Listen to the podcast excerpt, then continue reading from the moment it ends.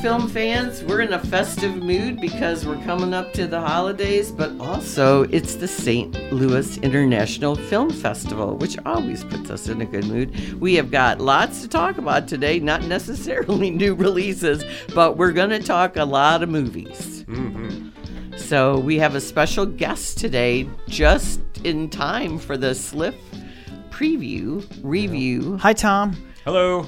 Tom Stockman is our guest today, and he's been with us before, and he does a lot of interviews for Sliff. And uh, we are movie geeks. And, yes. Hmm. Clear my calendar for this time of the year. every Thank you. year. It's the tenth year I've been covering Sliff. We're going to talk to our guest, Tom Stockman, in a second. We're going to talk Last Christmas coming up next. Around minute 12, we'll talk A Marriage Story. Around minute 23, we'll talk about The Report. Around minute 32, we'll talk about the new DVDs and release. Around minute 35, The Twilight Zone Fathom event. Around minute 36, we'll talk about Sliff, all things Sliff. Around minute 46, the Muni 2020 season has been announced. And around minute 57, what's coming up next week. Aha. And he and I, wh- which we'll get to later, we are both introducing a golden anniversary movie. That's right. Tom, can you give everyone where you can be found online? Um, I can be found at wearemoviegeeks.com. Perfect. Simple enough. All right. My name's Carl Middleman. You can find me on Twitter at underscore Carl the Intern and Instagram.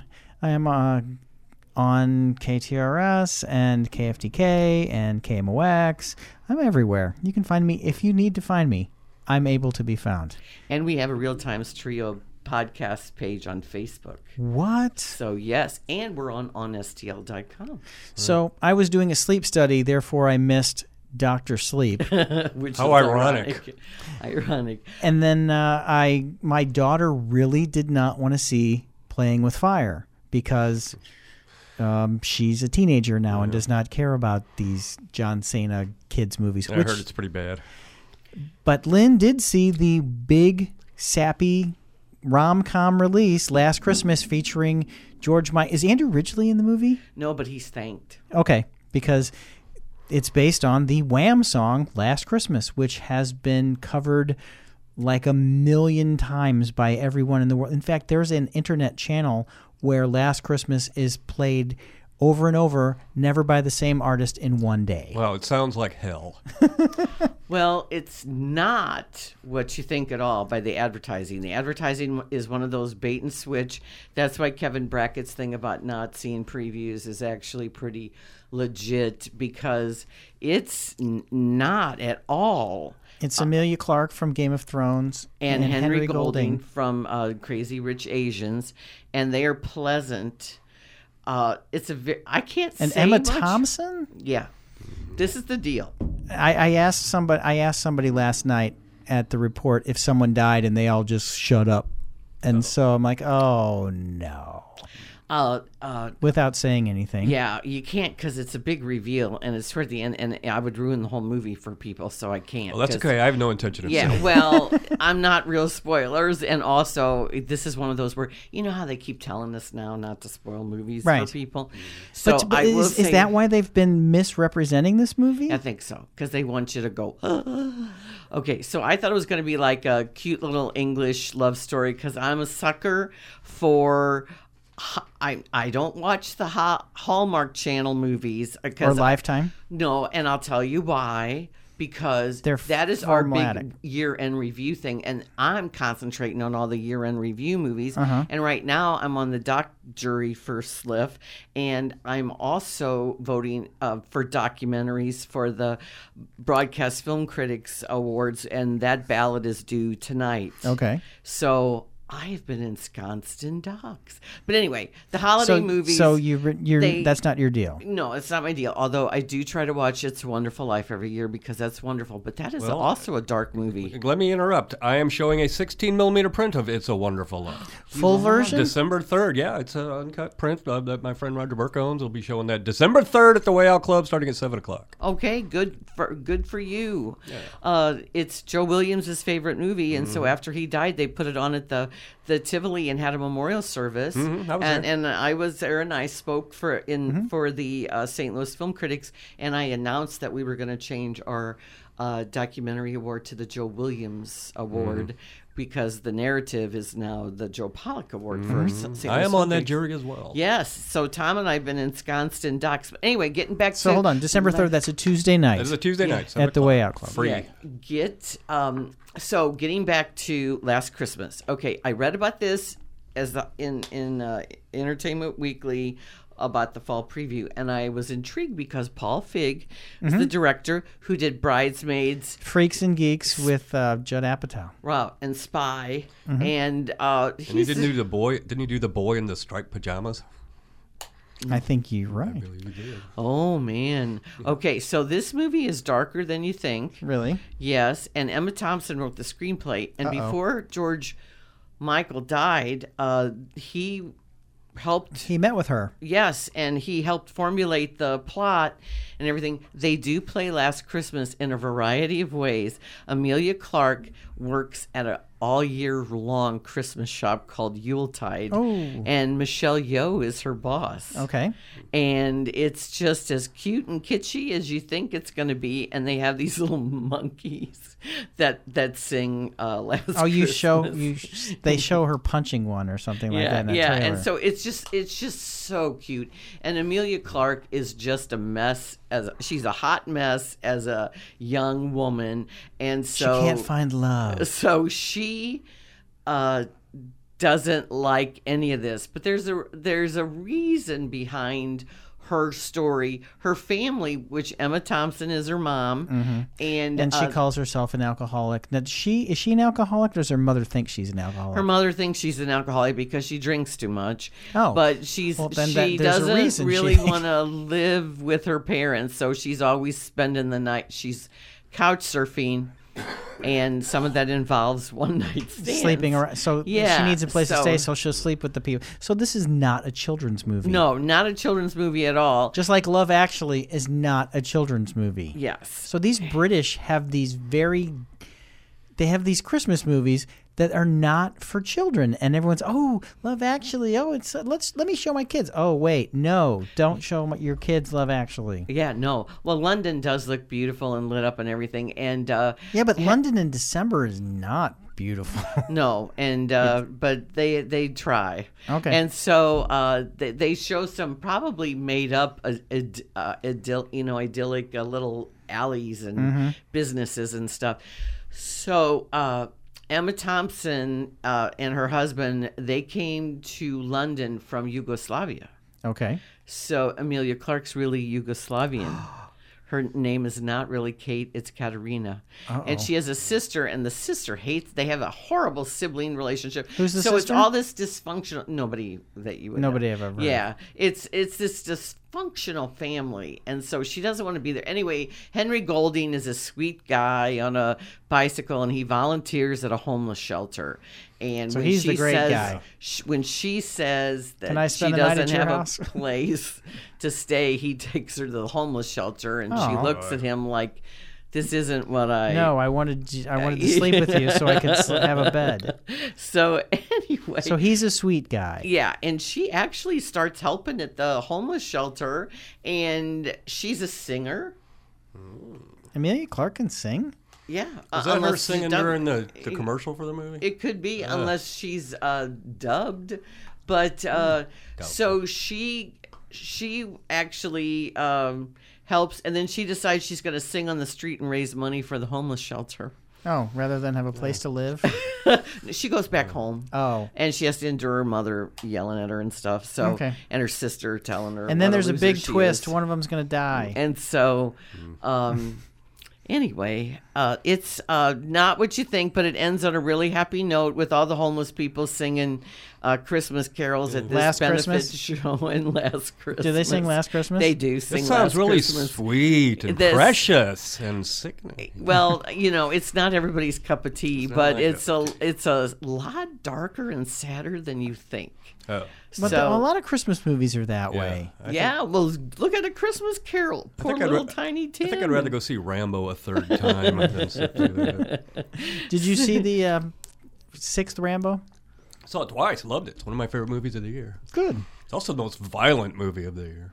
Violent, more violent than any horror movie I've seen this year. Wow. Really? Oh, Wow. Because people, I was just talking with our friend Ron Stevens about this, and I said, I said he was talking. He saw Joker this week, and he said it's really violent. I said, actually, there are only two really violent scenes in Joker, and he said, yeah, but they stick with you. Yeah, it is a, a violent atmosphere. Right. Yeah, well, it's the whole Gotham City mythology. This is what I tell Mm. people when they go, oh, is- I go, this is the Gotham City mythology. But then again, I read a story that since so much of it is um unbelievable, and he's a he's a bad narr- he's a he's a bad uh, a bad storyteller. Because Yeah, what do they call that? Oh, unreliable, unreliable narrator. yes an unreliable narrator and he you don't know if any of that is true you don't know whether he the second major act of violence you don't know if that's true because at the end of the film he's in he's in arkham so you don't know if anything from point a that you know that he's an unreliable na- narrator to b the end is true so right. you don't know that so he, I, do, I do think that when he the first act of violence in his apartment i think that actually happened Yes. Well, this week was one of those weeks where we had the um, we had the opening and the closing films of Sliff to watch uh, because we're you know Netflix is Marriage Story and Amazon, is The Report. So we basically had the Adam Driver double feature. We are not bound by embargo. because they are streaming. And uh, although Marriage Story premiered last night at the Film Fest, so you Mm-hmm. can't see it now, the report is the final movie uh, closing night, November 17th. So, And Adam Driver stars in both of them, and Scarlett Johansson stars with him in Marriage Story, and then she also is in Jojo Rabbit right now. right, and then he will be in Star Wars, uh, his third uh, his third go as Kylo Ren. Kylo Ren, but she was also in this little movie called Endgame this year. So she's actually, so they're both going to be in the top two moneymakers of the year. Right. And also he was in he was in a couple other He was films in the this- horrible Jim Jarmusch, Yes. uh, Zombie movie. yeah. The Dead Don't Die. Dead Don't Die. And she was naked and under the skin. Yes, she was. She was an alien, and she yeah, was uh, which trying is to. really a creepy movie. Yes. Really, really Um, bizarre. Which would you like to talk about? Tom saw the first half of Marriage Story, and it was a little. It's very. I wasn't real. feeling well. I was there Monday morning for the screening, and I wasn't feeling well. The movie I wasn't enjoying, so I got up and left. If I'd been feeling better, I would have stayed. And if the movie would have been better, maybe I would have been inspired to stay. But I wasn't enjoying the movie, and I wasn't feeling well. Well, let's con- let's continue to talk about Marriage Story. Yeah, it it's is a a, tough movie watch. I will never watch again. I'll never watch that movie again. And and there are things to like about Marriage Story, which is not a marriage story. It is a marriage breakup story. Right. I think uh, that they're probably on the short list for Oscar nominations. Yes. They're brilliant. The Three sup- of them are. It's an acting showcase. The supporting cast is really outstanding. And the story, Noah Baumbach, he did the movie Squid and the Whale, Mm-hmm. which is also a family breakup movie. and he's also uh, dating married Greta Gerwig. Are Oh, they're, they're together. Well, they made a couple of movies together. Mis- Yes. Mistress W- yes. America and um, Francine Ha. Right. She became his muse while he was married to Jennifer Jason Lee. Yes. and so I don't know where that stands or anything, but Well, they're- I'm sure it was personal. He is still he is still with Greta. Yeah, and Greta's a lot younger than Jennifer. Yes. yes, and I don't know about children or anything, but he certainly uh, hit some raw and real notes. As um, I've been divorced since 1995. I just got out of a 23-year marriage, so it wasn't really something I wanted to see either. Yeah, it's very hard to. Well, for me, it's not. You know, I got divorced in 1995, so there's a long time there. But it brought it all back, and what really stuck with me was how once the lawyers get involved, it's cold transaction And mean. and very ugly. Yes. And that happens no matter what. Like when I said to people, "Oh, well, I'm just going to do this," and they go, "They go, No, you're not. Here's what we're no, gonna do. once the lawyers get involved, it's very different, and then it gets just really Bitter. horrible, and you just want it over, and you're just really glad they changed the law in uh, St. Clair County where you didn't have to show up. You could just, if it was Send the just lawyer. cut and dry, It varies state to state. yeah, And- and that was the Missouri first is pretty year. cut and dry. You Hmm. do have to go through um, one of those children first classes. Good. and things like that. But anyway, it just spoke to me as how real it was and how raw. And uh, the performance of Adam Driver is particularly brilliant. And Laura Dern is a bitch, and you will hate Laura Dern. oh man, she is out for blood. And I She like- plays the, her divorce attorney. and she just wants the win. Mm-hmm. She just wants the kill. She wants the win. Ray Liotta is hilarious. And so is Adam uh, uh, Alan Alda. yes, I didn't see Alan Alda. You Yes. got well, out of you that. probably left before. I left almost exactly in the middle. Julie Haggerty, Yeah. who was so delightful in Airplane and Mm-hmm. Lost in America, she plays Scarlett Johansson's Mother. mother. and she says she's 64 in the movie, so that's my age. so I she looks great She because Julie, does. Julie look Harity, remember in Airplane, she was just like a waif. Now Yeah. she has like grown into a woman, but she's still hilarious. She still has that timing. and that's so and that perfect. flighty airiness. Yes. And she she's friends with all of her children's exes. I know, which is another thing too, is because when you uh, break up, you You have break up with the family, and you, break, up, with, your the family friends. and your friends. And Larry David did a whole Curb Your Enthusiasm about who gets the friends, Right. And it's Yeah, but true. Larry didn't have any friends on Curb Your Enthusiasm. so Cheryl's friends had to be his friends, Right. But uh, with the family, particularly, like my mother was just heartbroken Because, she was friends with your ex. Yeah, and she liked that whole side of it, which I liked. We still kept in touch. They're all my Facebook friends, Mm-hmm. and uh, yeah, so it's weird. It's just a weird dynamic. Well, I would say that each of them have their own scene, and then they have one scene together that is just heartbreaking, and it's an acting tour de force. That one scene where they're both together in his brand new apartment is probably the best scene in the movie, but it is a horrible, horrible scene. And I would not wish anyone to see it.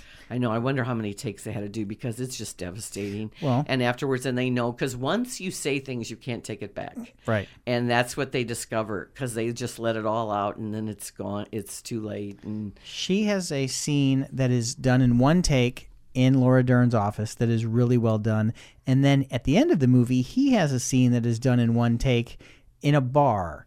And it is it's probably your favorite scene of the movie. it's one of them. Yeah, yeah. Because he sings "Being Alive" by Sondheim from Company, which But is it's all one take. There's no cuts and they each have their own and actually at the beginning of the movie hers and at the end of the movie his. And so they've both come to an understanding. It is uh it is a hard watch. Yes, and they have a cute little kid who was the boy in Juliet Naked, Ethan Hawke's son. Okay. And he's been in quite a few movies because I thought, this kid looks so familiar. Where have I seen him?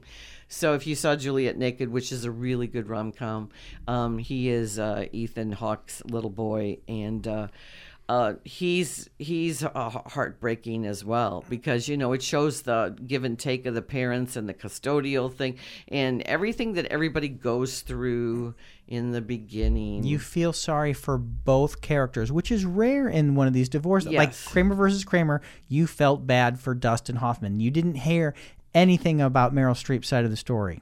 right? In this one, you have empathy for both characters because you see where both of them are coming from. Right, and they both are okay. So he is a He's a New Yorker. New York theater dude, Director. director, and she's been in his shadow, but she wants to emerge. Well, she in was her an own actress, time. right? She was an actress. She, she's an LA girl, and she did like a she's all that kind of comedy where she sh- of teen flashes. comedy, yeah. yeah. she flashes, and she became famous. But she wanted to do real work, so she went to go do theater, which a lot of actors do. Right. And then she was his muse for a long time and then she never wanted to really be a New York person. She wanted to go back to LA and so some TV pilot calls her up and she says, "Well, we're going to move to LA." And she takes her son with them and she takes her son with her and then files for divorce while she's in LA because it's easier to do it in LA than it would be in New York. But that wasn't her intention. It's someone says, "Go see a lawyer." And then the lawyer pounces. Yeah, and it's not pretty. So I just think it's so raw and real. I don't know the commercial appeal of this movie. No. Because it's a tough watch. It's probably good on Netflix. That's why Netflix uh, is the perfect venue for it. I don't think any of Bombuck's films have really been box office. Well, no, yeah, No matter- Squid, no matter Squid and who's the in it. Whale, but that was still Oscar nominated Right. because yeah. I don't. I think this will not get nominated for story, uh, but or even direction. I think it. I don't know. It might be script. Cinema, cinematography, and Mm, I don't see and it. and acting. Maybe acting. Depends Acting, how- depends acting. how Um, the the, field- Gotham Awards, it's like out. got a ton of nominations. It's fun But- uh, to see but the contrast. Mm, Less, Yeah. less of the movie takes place in New York. Most of it takes place in L.A. I know, but Gotham is just indie movies, and Okay. they're just. But it's. I Got a thought lot they of- had to have a New York tie. I thought I thought that was a thing. Well, I guess technically it is. I mean, half of the movie, or le- I'd say a quarter of the movie. I'd say most of it takes place in L.A. I think it's interesting that Noah Baumbach picked two songs from Company because the girls sing one, Mm-hmm. and then Adam Driver. But his is brilliant, and also that's a really hard song to sing. And Company was the breakout theater. Uh, Sondheim. musical for Sondheim, and it was so different, but it was about modern relationships. Mm-hmm. So the fact that Noah Baumbach uses that is interesting to me. But also, who knew Adam Driver could sing? I But did. It, uh, was in uh, Lu- uh, Llewellyn Davis. uh, Inside Llewellyn Davis. He is actually the best thing in that movie. I hate that movie, but his scene where he sings the Spaceman song, that is the best part of the film. Yeah, that's when he was just on Girls, like and he that was song. just breaking out. You know, because people like last night, Ray Hartman asked me, "Was he on Girls?" Because if you don't know who Adam Driver is, if you only know him as Ky- actually, Kylo Ren, Dan Dan Buffa and I, Danny and I were talking last night. Which is a better year for Adam Driver? Is it 2015 where he breaks out doing uh, Kylo Ren and at in Force Awakens because he had Force Awakens, he had Inside. Patterson. In, in, I'm sorry. Patterson. Patterson, Patterson. was He good. had Patterson. He had girls, and he had uh, in, inside Lewin Davis. So Mm-hmm. that's a that was a breakout year for him. And- Or is it this year where he's got Star Wars again? He's got this movie, and he's got the report. Well, he had his Oscar nom last year. Yeah, Right, for Oscar nom Black for Black Klansman. Klansman. What was the year he was in Midnight Special? Because he plays the FBI guy in it, Midnight Special. Well, I think that was in between all of that. I don't remember Yeah, Midnight. good- that's a good movie, which totally w- went through the cracks. So it's Obviously, I've good. never heard of it. It's good, but I I don't recommend it to. s- I don't recommend seeing it. It's it's Well, hard to watch. Unless you're into that kind of thing. Yeah, some people. Torture porn. It's not for Yeah. everybody. It's not mainstream. yeah, no. Well, neither is the report. The report. Okay, well, let's- is- I haven't Let's seen the switch to report. that. Yeah, let's. Let's hear about that one. Did you guys both see that? We Yes. did. We both saw it last night. Okay, so we want, we're going from Amazon to Netflix, and or Netflix, at Amazon. I Netflix to didn't Amazon. go. It's on Amazon. Uh, it's going to be on Amazon Prime uh, in December. It is the story. They everything's redacted, so it's called the report. But on screen, it's the torture report, and they redact the word torture. Kind it's of Mm, like they did in the opening credits of Godzilla. did th- oh yes Yeah, and I know so what you're it saying. is based on Dan Jones's account of uh, he's an FBI dude that was uh, hired by Diane Feinstein, uh, of played Sen- Feinstein played by Feinstein. Annette Benning. and. Uh, it's about uh, when after 9-11 how we tortured Abu prisoners. Ghraib and all of those. The enhanced uh, the Interrogation. interrogation techniques done by two guys that had no idea how to interrogate people. They were scam artists and they got away with $80 million and tortured 119 people. and some people died And they got zero intel from all of the enhanced interrogation techniques, EITs as they called them.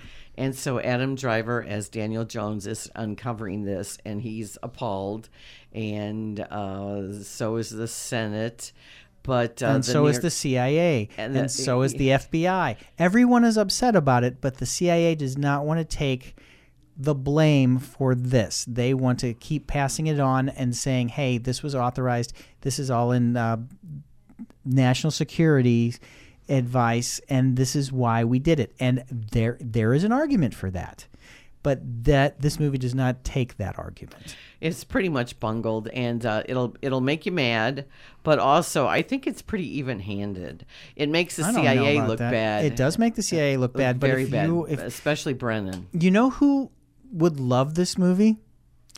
President Donald J. Trump. He would love this movie because not only does it take a crap on the Bush administration, but it also takes a crap on the Obama administration. It is not nice to either That's why W I said it was. e-, or Obama. that's why I said it was even-handed because it's not really a partisan the thing. president would love this I don't movie think the because president Trump goes to movies though. I don't think he watches. I don't think he movies. goes to anything because uh, the he new watches book- TV. All He day. said The in an new interview, book, yeah. He said in an interview that his favorite movie of all time was The Good and the Bad and the Ugly, and that his favorite movie star of all time was Clint Eastwood, which is sort of a generic manly Answer. answer. Yes, but, but well, I would say just- that yeah. but if you okay say say you're a fan of Donald Trump, you will like this movie, and if you and if you like what he says, you will like this movie because one it belie- it it says that there is a deep state that this that this movie proves or says that the deep state does exist. It also says that both Republicans and Democrats had a hand in making this horrible, which also is true because there is a 7,000 page report that only 400 pages have seen the light of day. right, but I think he's all about blaming the Democrats, so he wouldn't like that it was so. No, but he doesn't like George Bush either, so he would go after them too. And there are a lot of uh, Republicans that were against this. Mc- John McCain was against it. Lindsey Graham was against it, and so it makes McCain look really good Well, because what he says. well, at then the end. president might not like it. Yeah, that's why I'm thinking. I don't think he would. Maybe, maybe but also- McCain's 108 year old mother will go see it. I think that, uh, um, according to the new book, uh, warning uh, that uh, he doesn't read, and you have to have things. But but see, if he if he wanted to know how the CIA was, he could see he could watch this movie. Oh and he yeah, could- because he's got it uh, got it in for them and the FBI and everything. Sounds so- like another movie that's not going to do very well. well, for it's box not office. going to. It's It's I- not. it's it's, along the vein of the Post last year and Vice last year, so it has a slant. Well, does it have the humor of Vice though? No, No, absolutely no not. humor. No, it is. It's It's, it's very humorless. the Post. It's very uh, it's very humorless. It's kind and of like Vice and the Post put together. right. It's very procedural. Adam Driver's all serious. You don't know anything about this guy personally. Well, you It's figure just- you find out at the beginning that he used to have a relationship, and then for the last six years he's been doing that. he was consumed with this report, and he's basically in a room for hours on end, uh, has a digging through these lot of good memos. actors, yeah. too. It's it took a really dense topic and made it and it was a understandable. It was it go, and it flashes back to 2001. It goes all the way back to 2001 and then it time jumps and has everything from 2001 all the way to 2000 and I think one I want to say 15. Who directed this film? Scott Z. Burns. I don't know who he is. Ah, All right. I needed to look that up. But I do think it's pretty complex, and uh, it it'll be fascinating for people who like history, like current events, like things that happened, uh, the 9/11.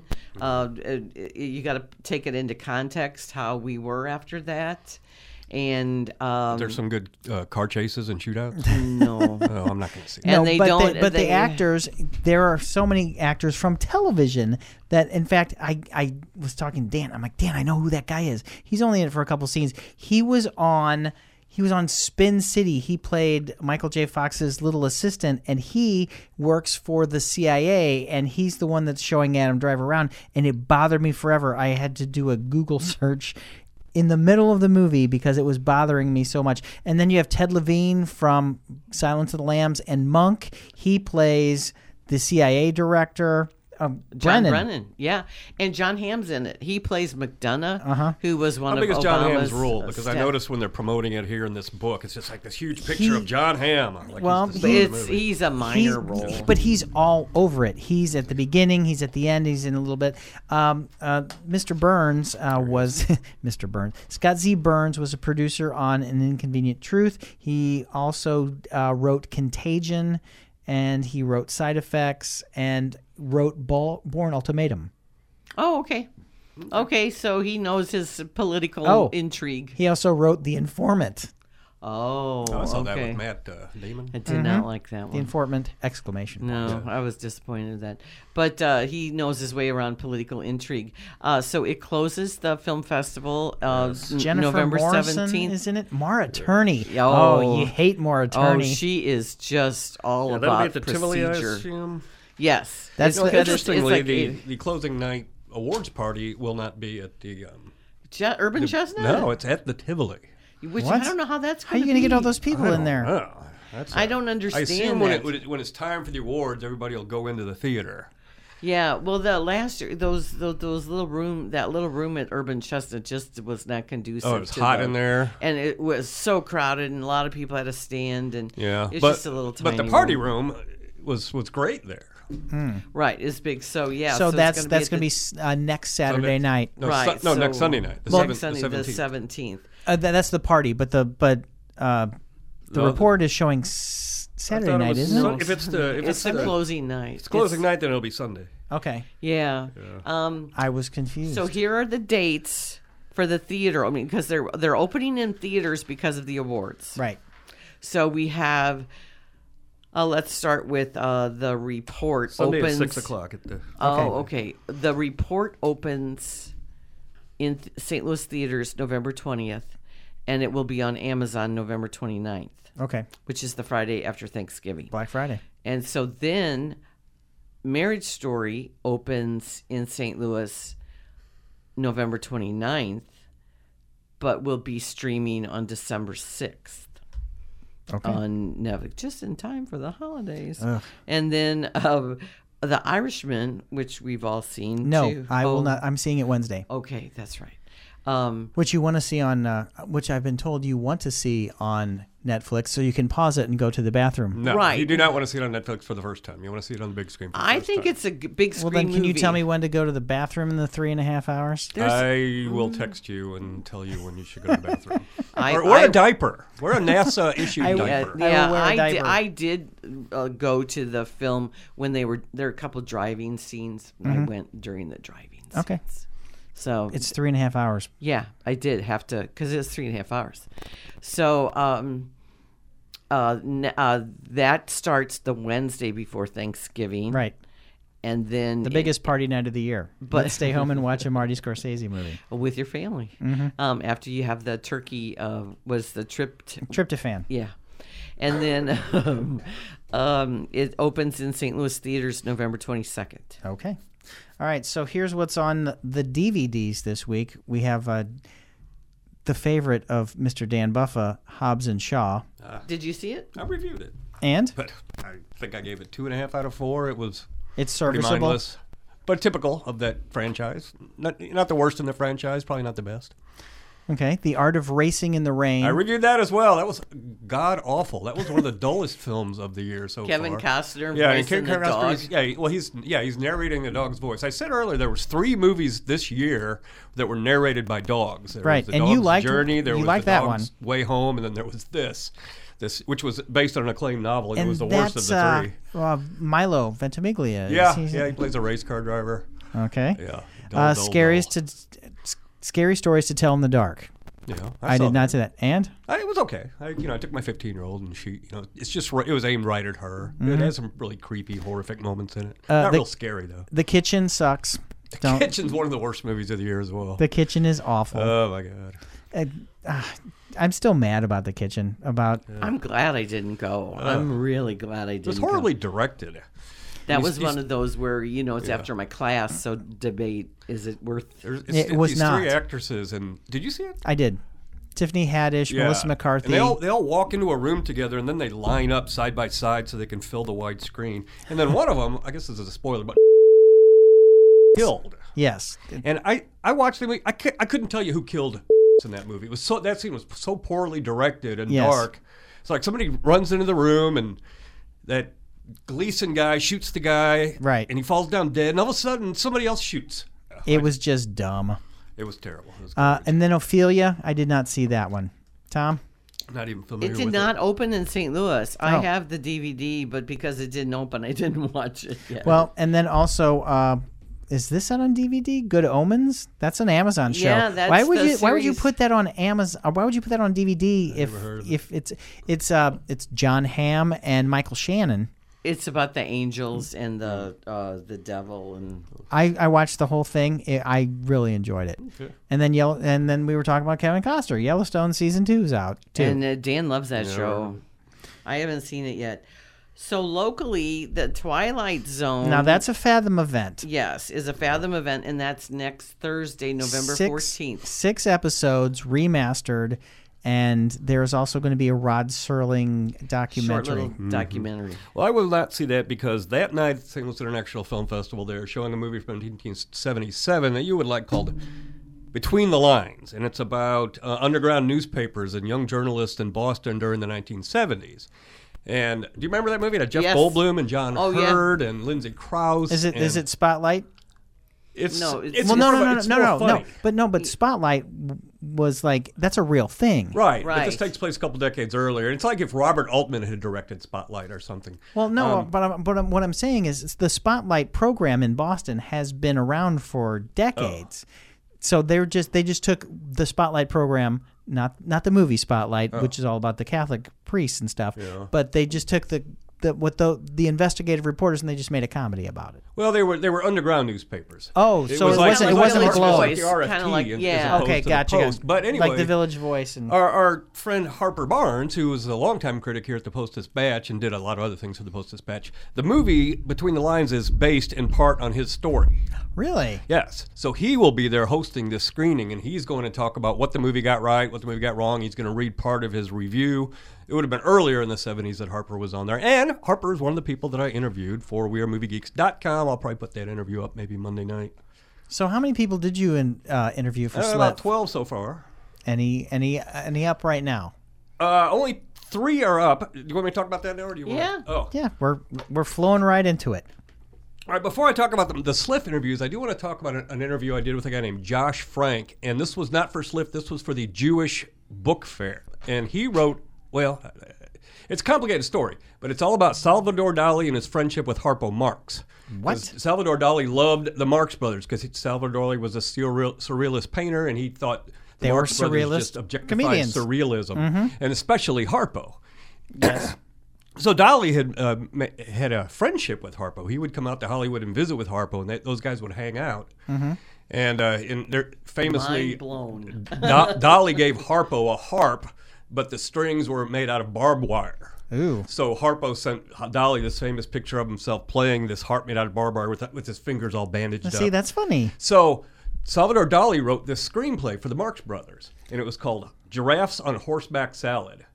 And it was just crazy and surreal, and it, it- Very dolly. yeah, very Dali-esque. And and Chico and and Groucho were more businessmen. They were like, "There's no way we're going to do this," and and and it, Because it wouldn't. in it, the studio it it was like, wasn't. "No way, no it wasn't way." commercially viable. Right. And, and and Dolly would have only been about this was 1937, so Dolly wouldn't have had as much influence as he would have later. So And the Marx Brothers wouldn't have, couldn't have just gotten away with that. No, it, it would have it would have been a fascinating project, but um, but anyways, this screenplay was thought lost for decades and decades.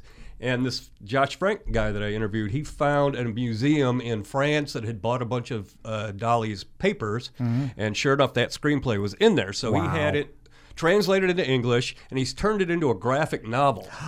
And he's had a songwriter write songs. So he's turned it into a graphic novel and a CD. And the songs are in the spirit. Now, the songs weren't written in 37, No. but they're written recently and they're written in the spirit of the Marx Brothers because there's always a couple of songs in Marx Right. Brothers movies. Because because they Uh. needed to make the movies long. yeah. Um, so. So he's going to speak, and he's going to. I'm not sure what he's going to do. He's going to speak at the Jewish Book Fair Monday at one o'clock, and I know that's over at the JCCA over in Creve Coeur. Mm-hmm. The J. But really, a fascinating interview and a really interesting story. I didn't know anything about this Giraffes on Horseback Salad. It's considered one of the great lost screenplays, or one of the great movies that was never made. well, you know, if they can uh, put James Dean in a movie, maybe they could put the Yeah. Marx Brothers. Well, in. you know, it, he we even had this talk. He said he says like it's a, re- a ready to, ready made to go project for some animation studio. Right, I- I- that was the first or thing a- I thought or of. Mm-hmm. a Terry Gilliam or a Tim Burton type could, could probably do this today. And I don't know what they do with the Marx Brothers, but That's amazing. Yeah. That's what I love when you find stuff like this out. That's just so amazing. now, is the graphic novel ready to be purchased now? yeah, and he's going to have some copies for sale when he talks on at one o'clock on Monday, or you can probably order it on Amazon.com. Brad I know Schiff's you can. getting an award at Sliff. Is he? Yeah, yeah, yeah. He's one of the you you know how they give out like Mm-hmm. three four awards. You know, but there's no lifetime achievement awards this year. Yeah, I Maybe don't they know. couldn't get Yeah, anybody that, yeah, I don't with know what a St. Louis happened there. connection. Well, on Sunday at at one thirty at the What are you doing? St. Louis Public Library. I'm presenting Alice's Restaurant. It's go- we're going to talk about what it meant 50 years ago It's a movie by Arthur Penn, and it's based on Arlo Guthrie's famous counterculture song that uh, is still played on radio stations every Thanksgiving. Once a year. And uh, it's, uh, you know, anti Vietnam War, and James Broderick, Matthew Broderick's dad, is in it. And so I'm presenting that at 1.30. I'll do the intro and then I'll uh, do a Q&A afterwards. So it's free. It's discussion, free. It's Yeah. free, free, free. I tried watching the movie a couple of years ago, and I, I didn't really. I don't think that movie has aged well. No. it's a, it's a Probably time capsule. not. I'm one of the I'm one of the only members of our group that was alive when it was. I really saw it when it came out. So, But you were and a I hippie. listened to it on the radio too. So you know, oh, it was in St. Louis. KXOK would play it every night at ten o'clock, and it was so. Uh, yeah, it was like because so it you could was go to the like bathroom. Probably Johnny Rabbit. because no, it was the Alan, and I met him. It was Alan somebody, and I met him at the KC, the- not the KC, the KXOK reunion a couple years ago. I covered it for when I was doing the radio column in St. Louis Journalism Review, and then Casey used to play it too. Okay, she still plays it every Thanksgiving. It was very counterculture because it was 17 minutes song, and it was like, oh my god. So uh, we'll talk about that. We'll talk about those days boom, and boom, uh, what it boom, meant, and boom, uh, it has it's tied to the anti-war it's protest. the same three chords over and over. Yeah. Boom, boom, boom. But um, Arlo is on uh, the Ar- oh, Arlo's going to be at the Two Hell in March yeah. on the Alice's Restaurant tour, Because Mm, that's like Still 50 milking years that, old. huh? and he's he's been around. He came to Muscuda, Illinois, and performed. But uh, Tom, As we said last week, he has five hits right. and he can play them all. And Right. it's really good that one of them happens to be 17 minutes long. And his dad is Woody Guthrie, so Yes. he can play songs from his father's collection. And uh, the last year they did this, they did the 50th anniversary, and they had 1968 movies. And the St. Louis uh, Film Critics, we presented Pretty Poison, and then uh, Tom to the intro. And this year they they did an earlier thing, but the St. Louis Library, the one that's called the Central Library on Olive, it has a beautiful screening room. Yes, It does. It's very nice. I, I hosted uh, Once Upon a Time in the West, which is my all-time favorite movie, which was from 1968 last year. We had a good And crowd for then that. you're hosting a film from I'm hosting a 1969 film this all- year. Well, Lynn's is this Sunday, which will be the 9th, 10th, Tenth. at 1.30 p.m. I'm hosting a uh, 50-year-old film the following Sunday. They shoot horses, don't they? Also at 1.30 p.m. It's a dance movie. It's not a dance movie. No, in, the way you think, it's a dance marathon. Ah, Um, it, it it's it's more it's story driven than Right. Alice's Restaurant, but that's not saying a whole lot. It's got a great cast. Uh, Jane Fonda. That was her comeback from Well, it the wasn't so from much the her comeback. ingenue movies. Well, it was it was her attempt, her first attempt at drama. It was the year after Barbarella, and then she was in Barefoot in the Park. Yeah, she was in doing a lot of these lightweight comedies, and that was her first Oscar nomination. She was considered a shoe-in to win the Oscar, but then she decided to go to North Vietnam and climb on a tank, and Yeah. so all the conservative members of the Academy refused to vote for her. So Glenda Jackson ended up winning that Oscar. Um, who else? Michael Sarrazin, who was a really hot actor for about five years, from about '68 to '73. I think he's best known for that uh, playing the Frankenstein monster in that two-part Frankenstein: The True Story, which everybody over 50 remembers that Frankenstein: The True Story. Um, and he was in, well, he was Henry Fonda's son in uh, Sometimes a Great Notion, and he was in the bridging, uh, reincarnation of Peter Proud, but then he really kind of disappeared. yeah, yeah, which is and bad. uh, well, Gig Young did win supporting actor for Yeah, so "They Shoot Horses, Don't he They?" did. And, uh, and it's Suzanne, because you- he well, didn't run off to Vietnam. No, but he also was murdered by his wife a few years later. Mm-hmm. Yeah, but Gig Young, he was also old school Hollywood, so he Right. had Um, Yeah, a he was a Hollywood leading man, and he Right. plays a really sleazy character. He plays Rocky, the announcer at this uh, dance marathon. It's based on a novel by uh, Horace McCoy that was written in 1935. Horace McCoy wrote novels about desperate people during the Depression, making him a contemporary of Steinbeck. But Horace McCoy went on to Hollywood and adapted other novels, so he only wrote four, five, or six books. Um, and so it's- people people have this this is a classic film it is, but that it's not screened very often. it does not get a lot of love anymore. Well, it's, it holds the record for the most number of Oscar nominations without being nominated for Best Picture. Hmm. Susanna York is in it. She plays this sort of uh, Jean Harlow wannabe Bleach Blonde, who is, gets she was nominated for an Oscar as well. Bruce Dern and Bonnie Bedelia play sort of a desperate pregnant couple. Yes. Um, Grandpa Munster, Al Lewis, he, he he has a small but juicy role in the movie. It's very it's very I- downbeat. that when I saw it, I probably saw it when I was a teenager. I just remembered seeing all these famous people in this movie. and how it is it is really it's depressing. depressing as all get out. it sort of gives us it gives the ending away in its title. Right. If you think about it. Yeah, it does. But it was one of those first movies. Uh, it was the changing of the guard. You know, it was 69, uh, 69 and so it was going to usher in that uh, that Counterculture. 70s, that uh, anti-hero, the uh, the downbeat stories. You know, it was the changing of Hollywood's uh, perception of a lot of things and people taking risks. Yeah, and it was directed by Sidney Pollack, and I think it's Jane Fonda's best role, next to Barbarella, of course. Hmm. She's naked in that one. Oh yeah, that was after she was married to Roger Vadim. Roger Vadim directed Barbarella. Yeah, and uh, all Here, let's that. put my wife naked in this movie in the opening credits. Oh. Vadim did that a lot. He was married to Bridget Bardot, and he was married to her, and she's married to Annette Vadim, and he always he'd always put his wife's his wives naked in his films, and Bo Derek. Oh, wow. Yeah, he's married to Bo. Derek. Yeah, yeah. Isn't that that's just Weird. weird? How- Supposedly how he much used to- older was He used he? to walk Bo Derek, and Bo Derek would get on her hands and knees and walk like a dog, and he would put a leash around her. Damn. I don't know. yeah, there's some never weird Saw stuff. him do this. There's some weird stuff there. Um, getting back to um, when you, we were talking about soundtracks, I forgot to mention that Last Christmas has a soundtrack And it's that got is a new all George Michael song. Michael songs, and there's a new one, Yes. Is it a new Christmas song or is it just a new George just Michael a song? new song. Okay. All right. Now, Yeah. speaking of music, let's talk about. Did you go on Tuesday night? I did. You did go. That's why you didn't see Last Christmas, or that's why you didn't see Doctor Sleep, right. because you went to the Muni Magic night where they announced the new 102nd season. Yes, I think it's a mixed bag, but people seemed really thrilled by it. Um, it's uh, the o- the sh- first show is Chicago, Yeah. and it's only been done at the Muni three times, and it's found its uh, niche, I think, in modern culture because at the time, Bill Condon. well, i- in 1975 when it came out, the thought of uh, celebrities k- killing people, like people being famous for murder, that was Mm-hmm. Eh, but like a it, but it different won Best concept. Picture, It did when it did come out in 2000, but in and John C. 75 Riley can sing. yeah, in 1975 when it came out as a play, um, or as a musical, uh, it did come to the Muni, and Cheetah Rivera Really?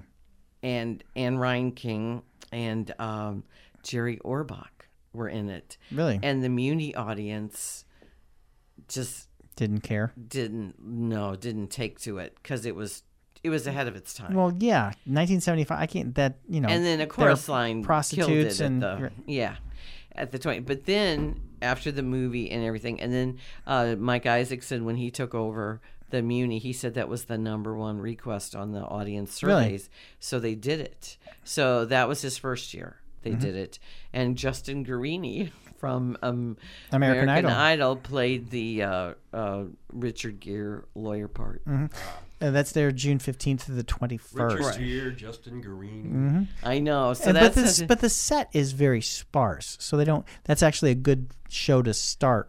yeah and because it- the and it's next two- dance. yeah The next two shows are very set heavy. Yes, and it's going to be Mary Poppins, which was at the Muni uh, a couple years ago. I saw that on Broadway. Uh-huh. And uh, Rob McClure, one of my Muni favorites, was Bert.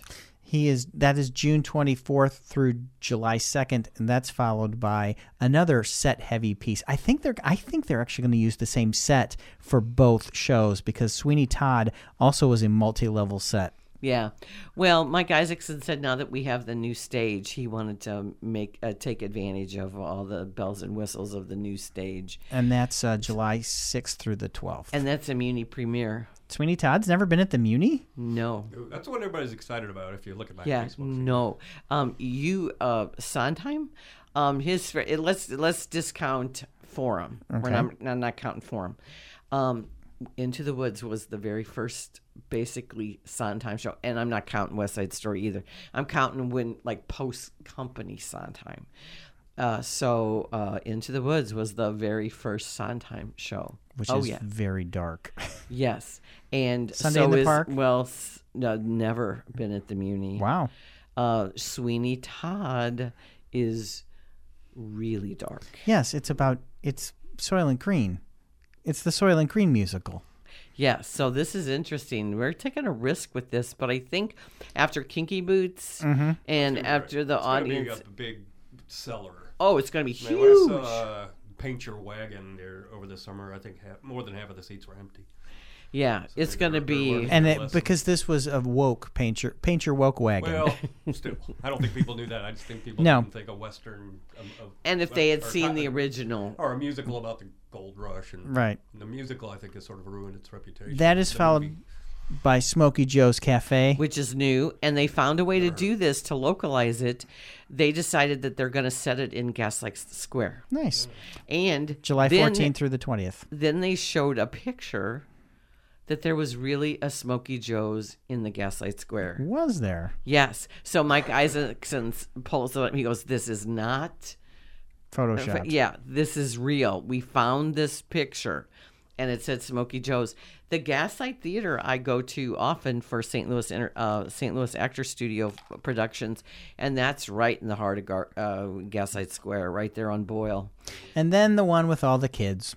This is the kids show of the year. It will be Sound of Music July 23rd to the 29th. That's a no-brainer. It Yeah. will, that will sell out every night. People love that show. sounds like a great season And no, th- then there are two more shows. Yeah. Oh. Then Gloria Estefan's on your feet. Yeah, Muni premiere. I didn't see it at the Fox. I was I didn't really either. sick s- that night, so I had a bail. so she's there Uh, no, it's her. But it's Mm. you her know what? story. Oh, I bet she might be. Mike would probably have her come out. Well, Eric Idle came out after Spam a lot, and I just was like so happy.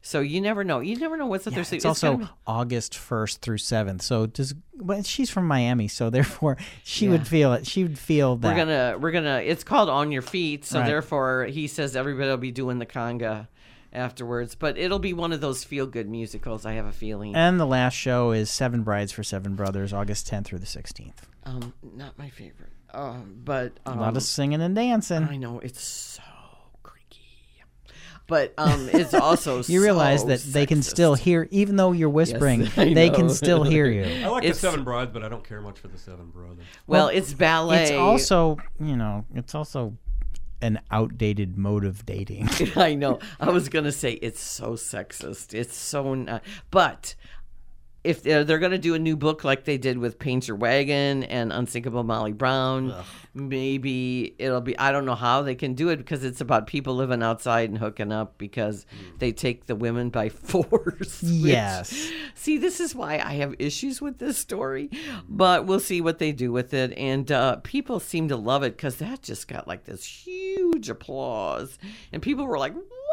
I think it's for nostalgia, not necessarily for the actual show. And the music. where was did- this announcement it's at the Sheldon. It was at the They had a Sheldon. can- they this is had the a- first time they've done something like in the this. No, auditorium they- I've been In there the before. auditorium Really? there? Well, Yeah. they didn't do the hundredth that way, They didn't. They had a big press conference. right? I was there. Yeah, that was different. But they did Muni Magic. I have seen so they bring back these Muni favorites and they do it. And they like, uh, sing. What they do in the fall is they announce the season, and as Mike Isaacson called it, the the family fall meeting Mm-hmm. because it's like it's fun to see everybody again, you know, and just I really wanted to go, but I was sleeping. and then uh, in the spring they usually have one to announce the cast. Right. So that's fun because you know they do they do really uh, Ken Page is coming. yeah, they they do a fun job with uh, seeing who's going to be the big headliners. But um, the two performers were Michaela Bennett. She was Ella in Cinderella. She has a gorgeous voice. She came from Juilliard. Really? Yes, and she She likes it here, I guess. uh, is known uh, from. Um, she does a lot of uh, concert uh, performances. Like she's done West Side Story a lot in with orchestras. She's got a beautifully trained voice. And then Jason Gauthier, who was the prince in or Topher in Cinderella. Cinderella, he had a bail because he got the job as Shay Gra- G- Ch- Che Guevara? Guevara in Evita? Evita. at New York City Encores. So Alex Pracken, who's from St. Louis, who has been a Muni teen, Muni kid, he was Marius in Les Mis in 2013, and he re- was the courier in 1776 this summer. But he has uh, toured as Newsies, uh, Jack as Jack Kelly in Newsies, and anyway, he's a Burroughs grad. People, lo- he ha- is. They were charming together, and there was this youthful energy because they're both young. Because a lot of times they have the people that are Well, you know, older. the girl that was, as I told you a couple weeks ago, the girl from uh, Dear Evan Hansen, the busybody girl, she was a Muni kid and she put it in her bio in the Fox. So Yeah. And uh, it was r- just really fun because they sang songs from the new season, songs from, you know, past Muni shows. And then they both did a couple songs of their own. Like he did Empty Chairs at Empty Tables from Les Mis and just killed it because it was because he did Marius before, and then she uh, did. They did a medley from West Side Story, and then that song from Bridges of Madison County. That's a few, a one second and a million miles, or whatever it's called by Jason Robert Brown. Don't know That's a- the the Bridges of Madison County is not a good show per se, but the Per music, se. but the music is gorgeous and it won two tonys for the music jason robert brown so the music is so gorgeous so if you hear the music you're just like oh my god but then it's the show would be great. And it's not. it's not a good show All right. So anyway. You realize if you whisper, they i know still they can still hear say you. i'm just saying it as my you know as my affectation i guess but it looks like a really fun season for new i don't ever discount the Muni these days because they try new things Mm-hmm. and they bring really committed teams together and it you know it just you never know you never know what's going to be I good don't think anyone discounts the Muni. I think No. it's a very prestigious. It's actually- venue and it's been gone- around forever. and now that Mike has taken over, it's actually gotten a lot better. oh yeah cuz i'm excited to see what they do to la- last year my favorite was kinky boots what Mm. was your favorite I don't know. Probably. I'd never seen Footloose before, and I really enjoyed it. I'd never seen the movie Footloose, so I didn't think I would like enjoy the movie or the play, and I enjoyed it very My much. favorite was a Paint Your Wagon. It was the only one I saw. It was also my least favorite. It was your only favorite. All right, so next week we have The Good Liar coming out there. They just put out a new trailer, which makes me curious about it.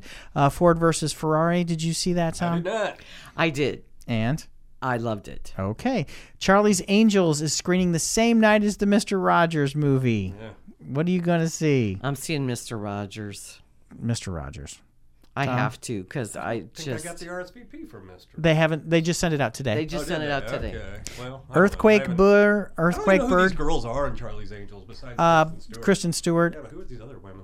Uh, well, Elizabeth Banks wrote and directed it. Yeah. And Charlie's a woman. Do we really need another Charlie's Angels? They had that McGee They all one. kind of look the same. These three. And then, I mean, I was around when the, the original Mm-hmm. thing when Kate Jackson was the smart one. I remember? But she was the Yep. she was the Jacqueline prettiest one. Smith was the beautiful one. My brother loved Jacqueline Smith. He had her Farrah Fawcett was the poster. super beautiful one. Which Yeah, and now he he only had- shops at Kmart. Yeah, my my uh, yeah my uh, brother had Jacqueline Smith's poster up, not Ferris. Ferris was the famous poster. I'm yeah, with the, the hard nipple. Yes, she did. Oh. She was topless in Saturn 13 about two years after she quit. the- and then she married Lee Majors, who must have just been oh, no, she That's was right. married to Lee Majors. No, early. she was Farrah Fawcett Majors. yeah, Yeah, that was before yeah, the- yeah, yeah. And then she must have just She, been went, she was with like uh, Ryan O'Neal from. Yeah, he- uh, Lee Majors just must have been. Remember right before she died, she did that naked painting thing? Yes, I do. And that was in, was that in Playboy even? Yes, I think so too. So, yeah. Oh, she was so beautiful, beautiful. And then, yeah, she was with Ryan O'Neal for a long time. They had a son that they named after his character in Barry Lyndon Oh yeah. because that was his only prestigious film Mm-hmm. of his lengthy career. He started out on. Well, Paper Paper Moon is really a great film. Oh, yeah, yeah, it is. He started out on Peyton Place with Mia Farrow. Yeah. There's a couple shows. There's a show called Empire with Richard Egan. And then his big break was Love Story. Oh yeah. Yep. Love means never having to, you know, live with Al Gore. And fun fact Tommy Lee Jones played his roommate in Love Story. Yeah. because they were roommates. Because- Tommy no, Lee he was, Jones was and Al roommate with Al Gore. Gore. Yes, I think Tommy Lee Jones knew the guy who wrote the novel, Eric. S- was it Eric Siegel. Siegel. I think Jones knew that guy. Every high school girl, uh, when I was in high school, Wanted we to all be read Ally that McGraw? book and we all bought those little hats that Allie McGraw wore, the little knit caps. Hmm. We all idolized her. Why? Because you wanted to die. No, it was just you know, it was just like what was the thing that like, you know, just like when the teens love like Titanic and they loved what's you have daughters. What was the last big romantic film the girls just loved? My daughter's not into that. Yeah, my daughter's. I don't know if daughter if young girls uh, do that. You know, pop culture. There's so much to choose from now. Right. It's just this one Yeah, my- thing that they all gravitate towards, like they used to. And My daughter would be into whatever manga thing was out 25 years ago. And that's about it. Yeah, see, we were just different because we didn't have that much stuff, and uh, and then uh, what else is going on next? That's week? it. That's uh, that's everything for Ellen next McGraw week. was married to Steve McQueen, and Oh. she left Robert Evans for him, and Robert Evans just died last week. That's right. It all died in ties 1980. together. And Oh yeah, 'cause then, yeah, uh, because they made the getaway together, the first getaway, the puncher puncher, Oh, and Steve McQueen. two movies on Netflix: Earthquake Bird and Klaus. Yeah, what is that about? And I don't House know. is animated. Has an animated anybody Christmas seen- Film, and I think it's going to be playing theaters Oh, okay. for a week or two. Has anybody seen The King with Timothy Chalamet? That just opened on Netflix only. No, no theater movie? release. It's it it is basically it's basically Shakespeare's Henry V parts one, two, and three edited together, and it is yeah.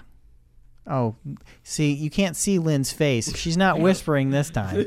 But it's not. But I don't think William Shakespeare gets a credit for it. But I think it's basically Shakespeare's plays about Henry the Fifth or something. It doesn't matter. Tim Well- Chalamet is in um, Little Women. Yes. which is With coming Saoirse out, which Ronan. is Greta Mm. Gerwig. Yeah. So You guys yeah, want to hear this- a couple more about some of these interviews? I do. Yes, who else? who yes, else are you yes. talking to?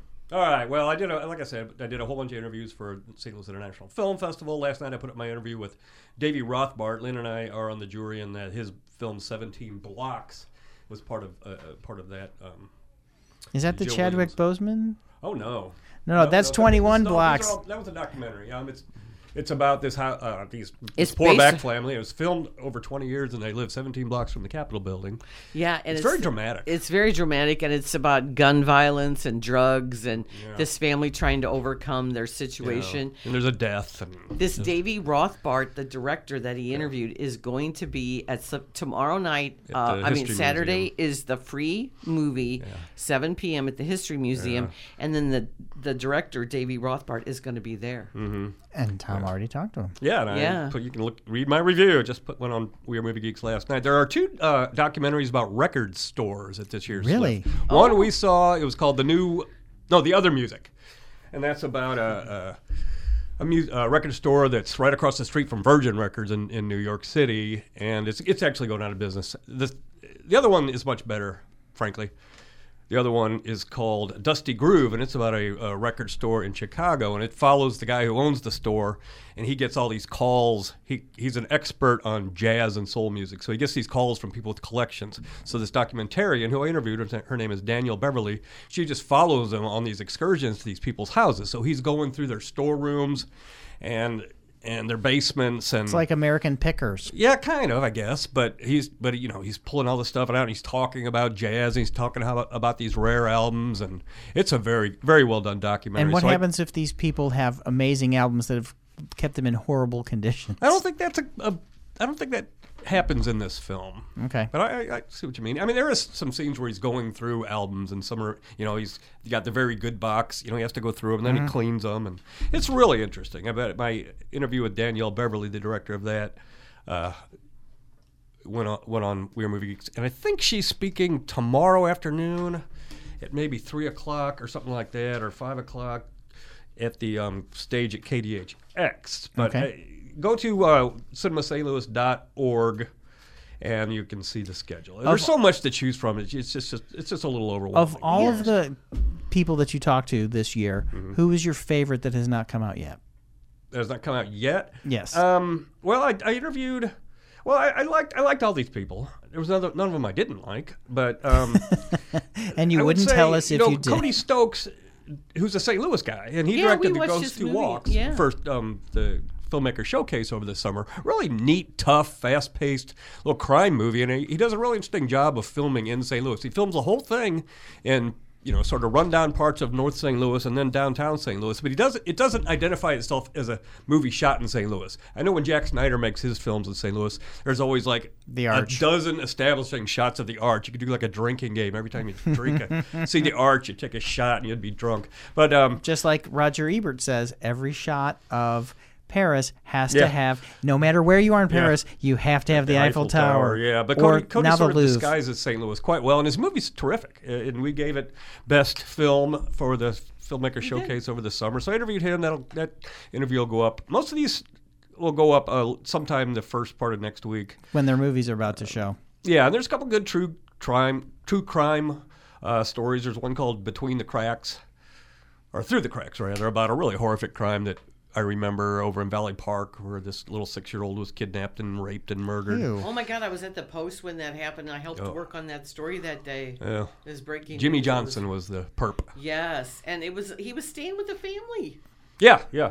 yeah they- horrible. But he had mental illness, and he was off his meds, and and the whole film is like he. Sh- the film is basically should he have gotten the death penalty? A lot of people think, yeah, his crime was horrible, but.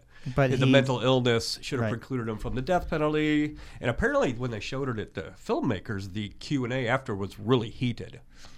Oh, Really? Well, Ben Shaw, um, who teaches Yeah, that's at who I Lindenwood, he uh, Directed he it. directed it. Yeah, I've got an interview He with him directed. coming up next Yes. week, uh, but a bunch more, bunch more. But I don't. Well, go to We Are They- Movie Geeks and you'll Go see to all the time. WeirdMovieGeeks.com. And there's also reviews. I've got uh, three or four people reviewing movies for Sliff. And uh, as cinemastlouis.org has the list of the whole schedule, Mm. and there's like 64 free events. yeah, Wow. So I would take advantage of the free events. I take advantage of the free beer. That was last night. Yep. And there will be one, I believe, Saturday. I think there's a party Saturday night. Yes. Yes, That, that's we, a good that we party. will all be at. Yeah. and Uh, then- that's next week. Yes. yeah. next- that'll- That's the That- 16th. the 16th. And I have a hockey game. I will meet you people there after I'm- Um, the hockey game. I'll have a trivia night, so I will be Mm. coming after that. But it doesn't really get started till about Two o'clock in the No, morning. Well, no, but that'll be 10, fun. 10, it'll, be, 10, it'll be fun to be with you, Carl, because I'll I'm be- always with with uh, the movie geeks and everybody. It's always fun, but it'll be fun to see you there. I will be there. in All a Mm-hmm. lovely right. home. Well, Tom, thank you for coming sure, in. Sure, anytime. Plug your uh, site again. We are Okay, moviegeeks.com. WeirdMovieGeeks.com. and Lynn, timesnewspapers.com. That's uh, Webster Kirkwood Times, South County Times, and West End Word.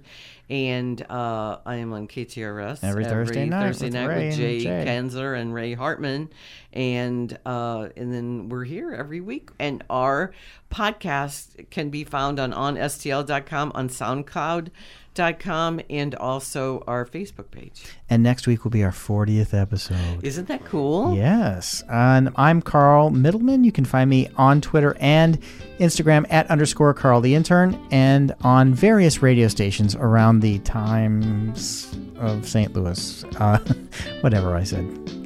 And I'm Lynn Venhouse, and it was a pleasure to have you in, Tom Stockman. Thank you. It's a pleasure to be here. So have a great week, everybody, and we'll see you at the movies. Bye. Bye.